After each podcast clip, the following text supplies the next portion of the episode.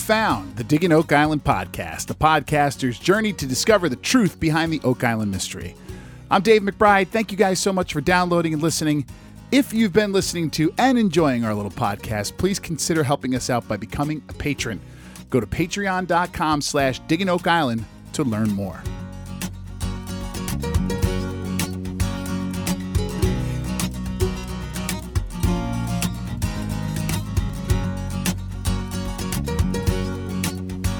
All right, everyone. Before we get started with the podcast, let me just mention the Patreon once again.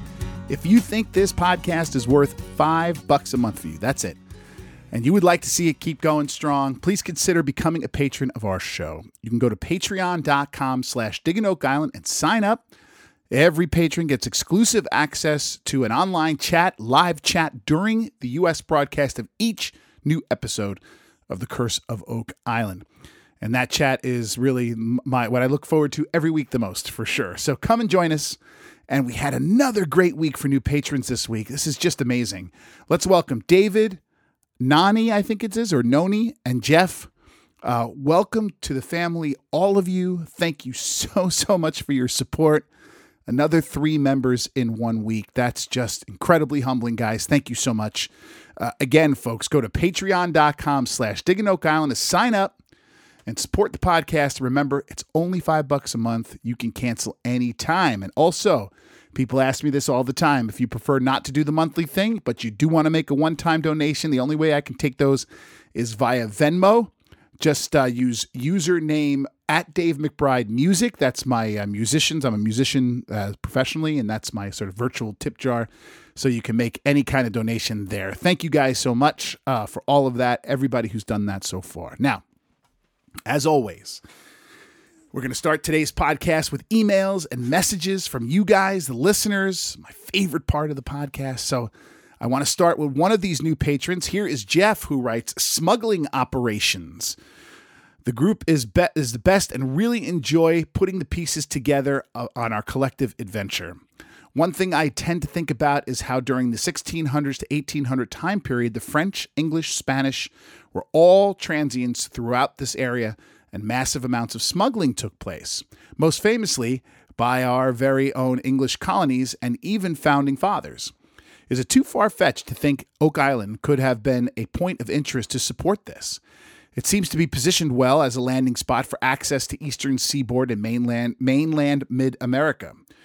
It would also support the William Phips connection. I know far fetched, but hey, that's why we watch. 10 year fan and counting. It's not far fetched at all, Jeff. In my mind, this is as plausible a possibility, if not more so, than a secret military operation to hide and retrieve treasures rumored about to be the ancient holy relics or, or whatever your, your, um, your theory might be. And to me, that that has most exclusively to do with the number of people, if we're going to compare your theory with something like that, most exclusively to do with the number of people who did not want to be there, right? In the Navy, you had sailors pressed into service, many former criminals uh, being asked to do something they li- likely stood very little chance to ever benefit from and really didn't want to do, you know? To me, this seems like a very difficult way to hide a clandestine treasure hunt and then keep it a secret for generations to come. But smuggling, that's a very different story. The entire nature of that business is to keep it quiet. And everyone involved stands to benefit from doing exactly that. So, could this be a smuggling operation we're seeing, especially with Lot 5 and things like that? It's as good, if not better, a theory than any I've heard so far. Now, the problem I have with all of this and what is worth thinking about here for many theories, not just this, this one, is yes, to some degree, you are correct in saying that Oak Island, quote, seems to be well positioned um, as a landing spot for access to Eastern Seaboard and mid, mainland Mid America. What I would say to that is open up Google Maps, take a look at Mahone Bay. Oak Island is literally swimming distance to the mainland. We're talking about maybe 700 feet less than two football fields away. Take a look at Mahone Bay. There are dozens and dozens of islands there. If you really wanted to use an island to keep something secret from the world, would Oak Island be the best choice in that bay? I'm not so sure. If nothing else, you have to factor that into any theory you're working with. If someone went so far as to dig out a 100 foot deep hole in the ground and then go through the Herculean task it would have been to create the supposed booby trap flood system, don't you think they would have found an island a little bit more remote, a little bit more hidden than this one? I mean, Oak Island, guys, it's right there. So, in my mind, that kind of changes the nature of what could have been done here and also changes the nature of when these things could have been done. Anyway, and I think this really applies to European smuggling as well, if not even more so. By no means am I saying this is impossible, Jeff. On one hand, it makes a lot of sense. On another hand, if you think about it, maybe not as much. There would have been just a, a, a much better place in that to, to center your smuggling operations. Just something for you guys to think about because you have most certainly, Jeff, given us something to think about here. Great stuff. All right, let's go to an email from Mike who writes Hey, Dave, three things. One, when Laird mentions Lot 5 rectangular feature, William Phips, and the Money Pit all in the same sentence, that's pretty exciting. Is that the most excited Laird has ever been on the show? Two, I like Aladdin's Cave. I think it's interesting, and I love when they go underground with all the different technology they have. However, dropping a caisson down there worries me. The last time they dropped a caisson ended up being a colossal waste of time. The only thing they found was a boot. I don't know what other options they have, but hopefully it works this time. And three, since Dumas can't stop the flooding in the garden shaft, do the Laginas get some money back from Dumas? I would hope so. Uh, also, do you think Dumas regrets digging this shaft? This could pretty this could end up being pretty embarrassing for them. Thanks, Mike. All right, Mike, let's take these points one by one. We'll start with the first one with regard to Laird's excitement levels. I do believe that uh, this stuff we're seeing on Lot 5 is at least as excited as he's ever been about something we've seen on the show. As they peel back the layers of whatever this Lot 5 foundation really is and what it might have been used for, he seems to be getting more and more excited, right? And when we spoke to him last time, uh, you could really hear it in his voice. Now, keep in mind, Laird gets excited about lost history. That's what an archaeologist does. So if you're in this for treasure, I'm not sure if Laird's excitement level about Lot 5 really matters to you. But if you're someone like me who considers the story to be a treasure, this project is really cool. I mean, this might be the first man made, completely undocumented feature ever found on Oak Island by the Laginas. This in the Stone Road. Fascinating stuff. All right, as far as number two is concerned about Aladdin's Cave, I think I might have said this last week. Guys, I just don't see it here with this feature and nor do I uh, see the justification for the expense time it takes to drop one of these cans down there. I'm just not seeing anything here so far that makes me think this is anything more than just a natural formation. But again, maybe the guys can prove me wrong. Said that last week. And finally, with regards to Dumas, no idea about the money.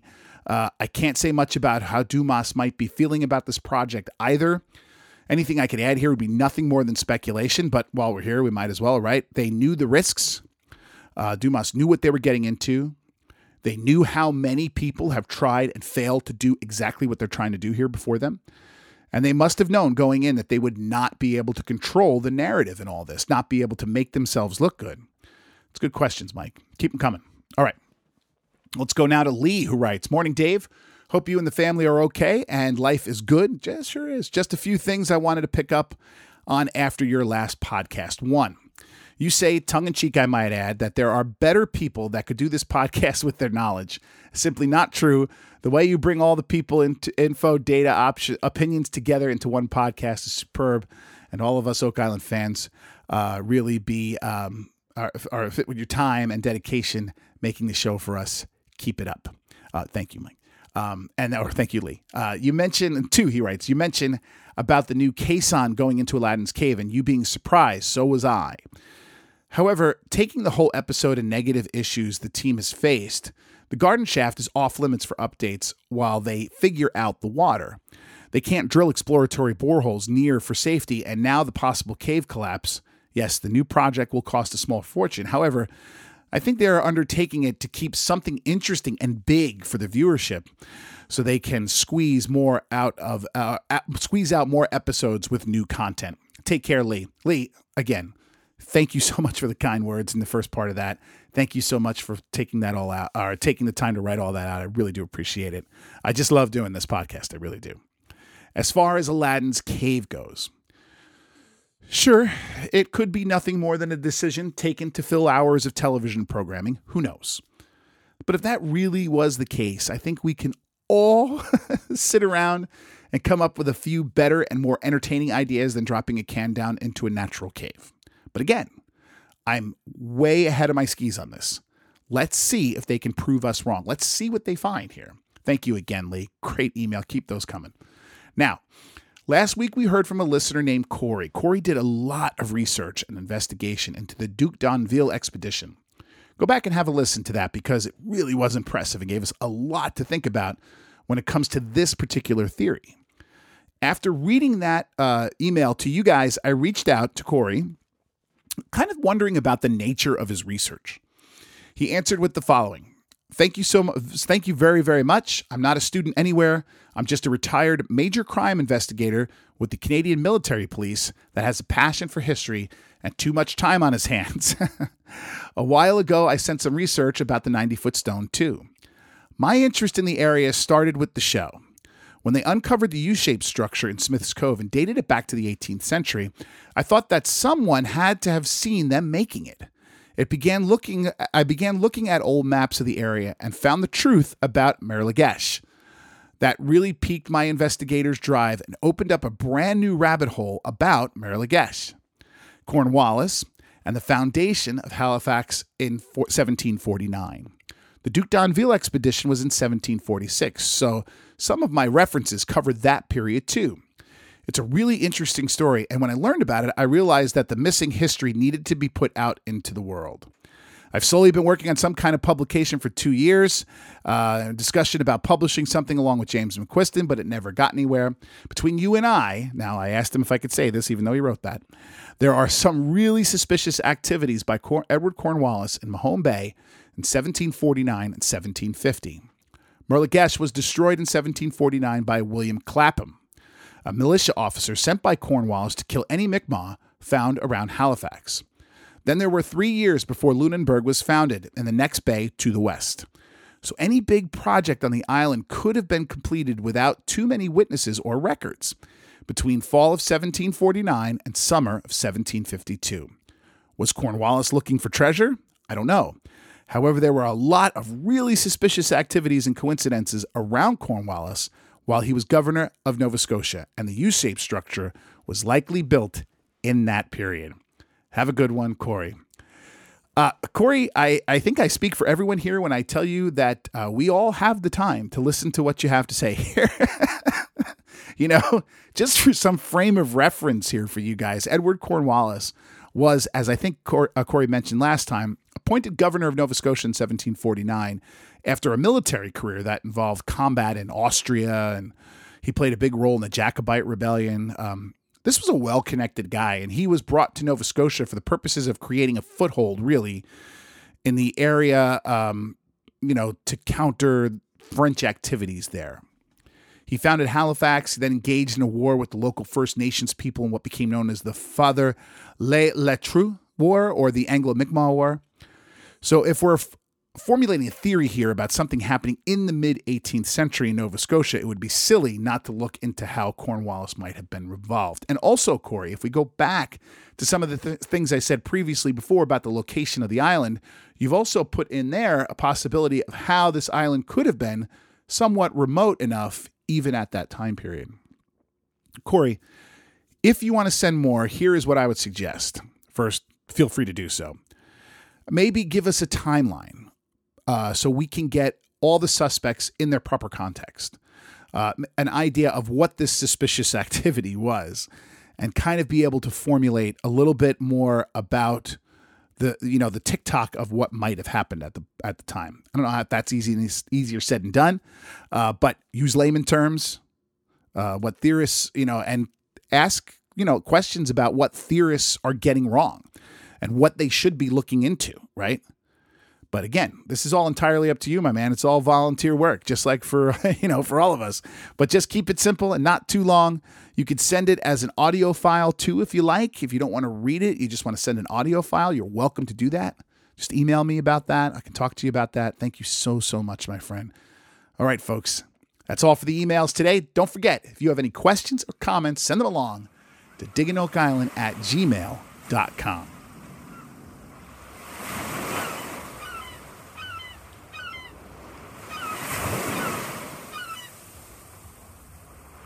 All right, folks, it's time now to discuss season 11, episode 11 of The Curse of Oak Island called Plugged Up. And guys, I, I, let me just apologize now. This was not the kind of episode that offers much for me to add, really. I'd wager to guess this is going to be one of our shorter podcasts for sure, and I might even get through the entire episode in just one segment here. Uh, I still thought it was fun to watch. It just wasn't much to talk about. So let's begin over at Lot 5. The team of archaeologists is back at work at the foundation slash circular feature thing. Marty comes along with a backhoe to move some bigger stones to help them get a look at what's under them.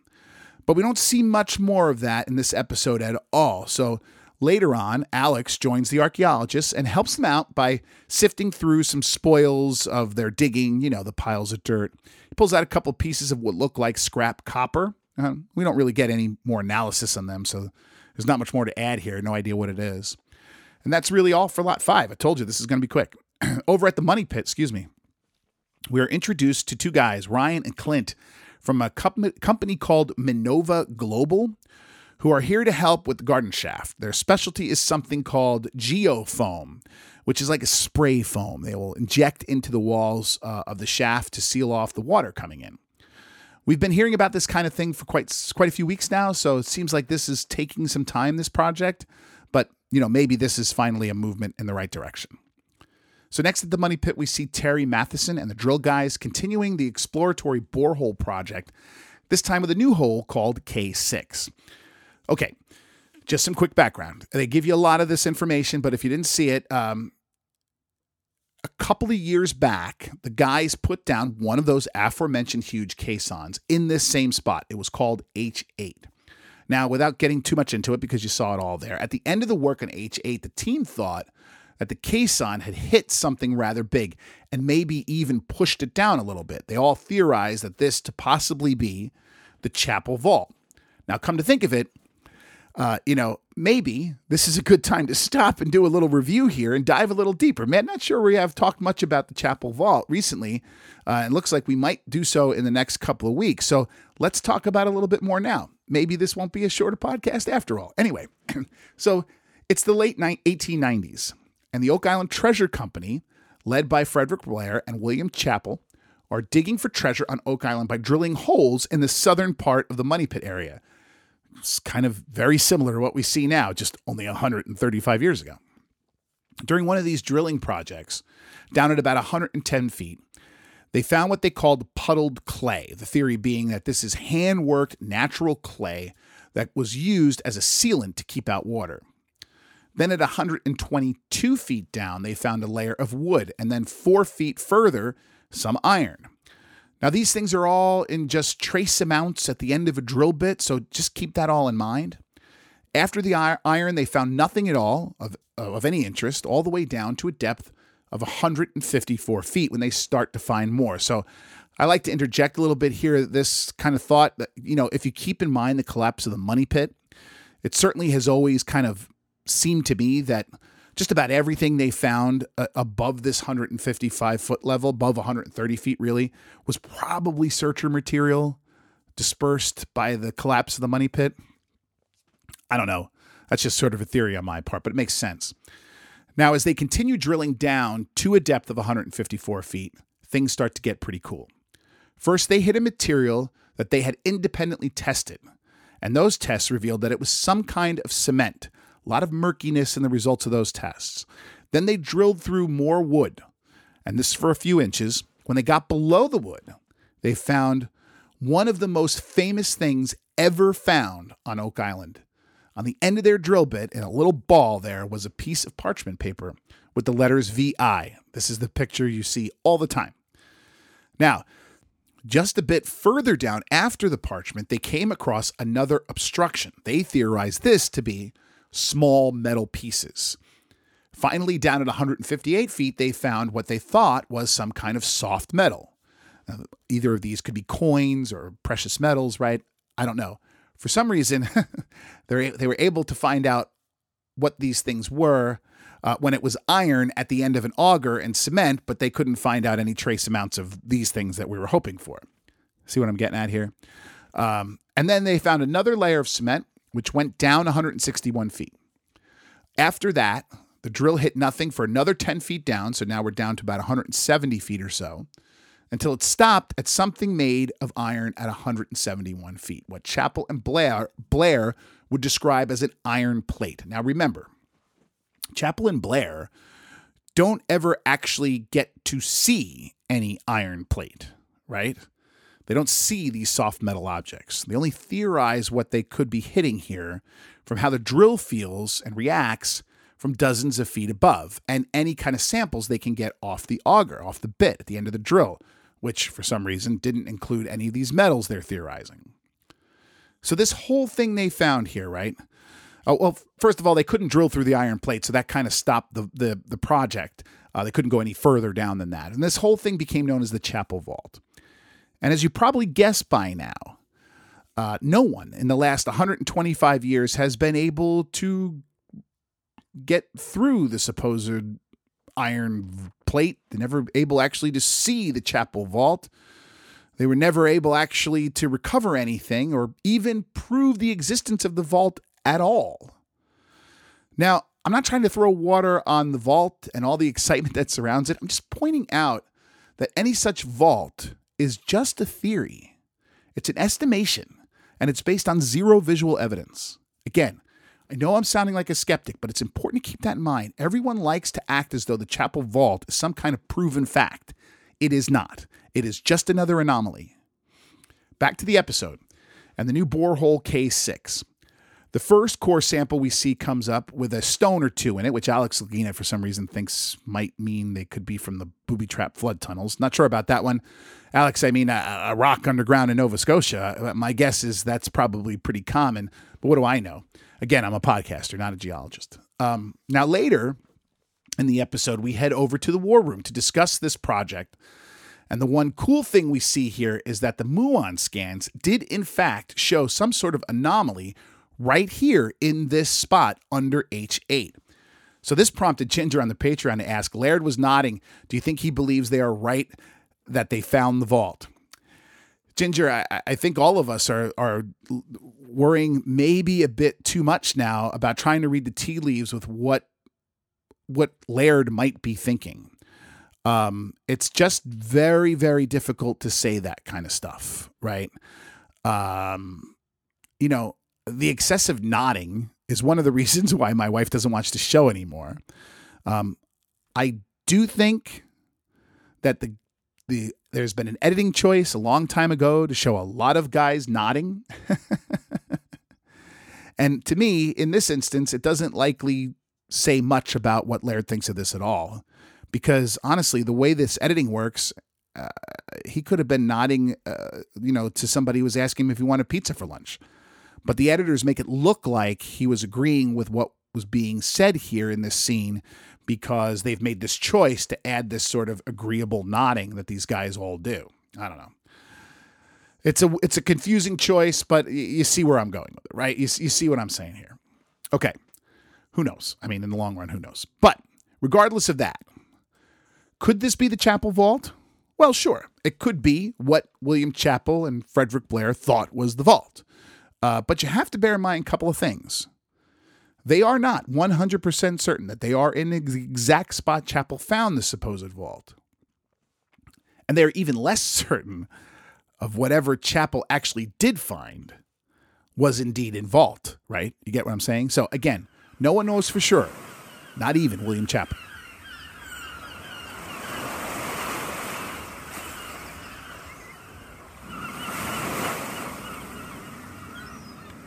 So let's finish up over at the swamp. The guys are still digging under the road that runs along the south shore of the swamp, looking to find the end of the stone path.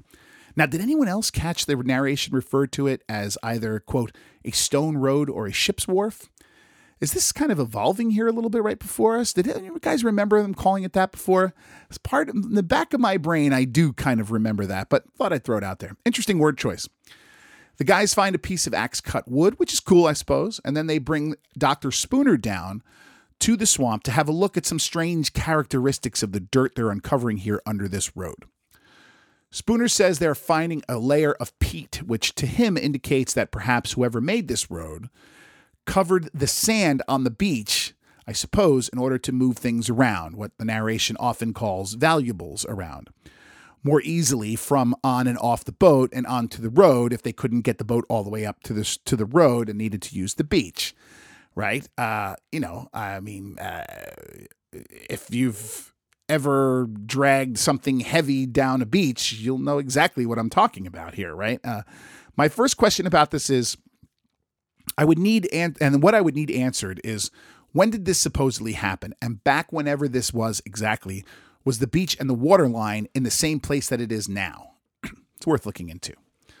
Now, it's here that the same scene where the show apparently picked out a scab of our friend uh, and patron Steve, and I kind of mentioned it a little bit there before just to get under Steve's skin a little bit, who commented during the live chat, Why does it have to be something valuable? Wouldn't the need be the same regardless of the product or, or whether you were getting it on or off an island? He then later adds, They're saying over and over again that the road wharf was built to get a valuable treasure onto the island. There is no evidence of that. Steve, you're 100% correct. I mean, as we sit here, folks, nearly 230 years after the Money Pit's discovery, there is precious little evidence of anything valuable, to use that word, being on Oak Island at all, being hidden on Oak Island anywhere, anywhere on the island at all. So later on, we see Billy Gerhardt at the controls of his backhoe, still digging out the section of the road in between this, the, the, the swamp and the sea. And Gary is detecting in these little, you know, uh, piles of spoils, and he finds a little metal tack. Then soon the team yells to Billy Gerhardt to stop digging because they see chunks of pottery there under his bucket. It looks like these are all pieces from one item as they pull out that was just destroyed, possibly by the backhoe here. John on the Patreon appropriately commented, and I really do feel this way. Finding pot quote finding pottery with a backhoe is not ideal. Someone called Laird, ple- call Laird, please. And then Elizabeth wrote the same thing. Quote, backhoe can cause so much damage. Shovels or similar tools would have been more ideal for that. I have to admit, you guys are right here, both of you, Elizabeth and John. It did seem strange to me that they didn't stop the backhoe right as the first piece was found and they start doing this a little, and then they could start doing this all a little more carefully because a little bit later, they again find another piece of pottery, possibly destroyed by the backhoe. Uh, gentlemen of of the fellowship, please, we're looking for clues here. We're not simply trying to dig a hole to look for treasure. We're looking for clues. A little bit more, maybe a little bit. Let's be a little bit more careful and a bit less in such a hurry, is what it seems like to me. And and either way, it's just not a good look, right? I, it didn't, to me, for the show, it wasn't a good look to show the government and the First Nations and people who are worried about protecting the history on the island. So later we see some more digging, and this time they find a log and a plank, and then some more wood, which they think they could have could have been part of a wall of some kind. There is a lot of talk now here about a wall Fred Nolan claimed to have find, found in this area. And that leads the show into the normal discussion about the swamp being man made to hide a ship and yada, yada, yada. Let's put that man made thing aside for now. We've discussed that a lot. You guys all know how I feel about that one. But Nolan's Wall, I don't know that it's ever been actually called that, but we'll call it that here now. Was there a wall that Fred Nolan found in the swamp? And is this it? Well, you know, from what I see here, I can't really say for sure. I can't really even say this is a wall for sure. These images were not enough to determine if this was these pieces of wood were indeed part of a wall or not. Hopefully, we get more images next week to make a reasonable determination. But listen, Fred Nolan made a lot of claims about a lot of things he supposedly found in the swamp. Personally, in all my years looking through this stuff, I've never seen a photograph of any wall in this part of the swamp uncovered by Fred Nolan. It doesn't mean it doesn't exist, it means it's probably more likely a theory on his part based on some pieces of wood he pulled out of there. But let's see what happens, right? If we see nothing more or hear nothing more about this possible wall, we know we have our answer.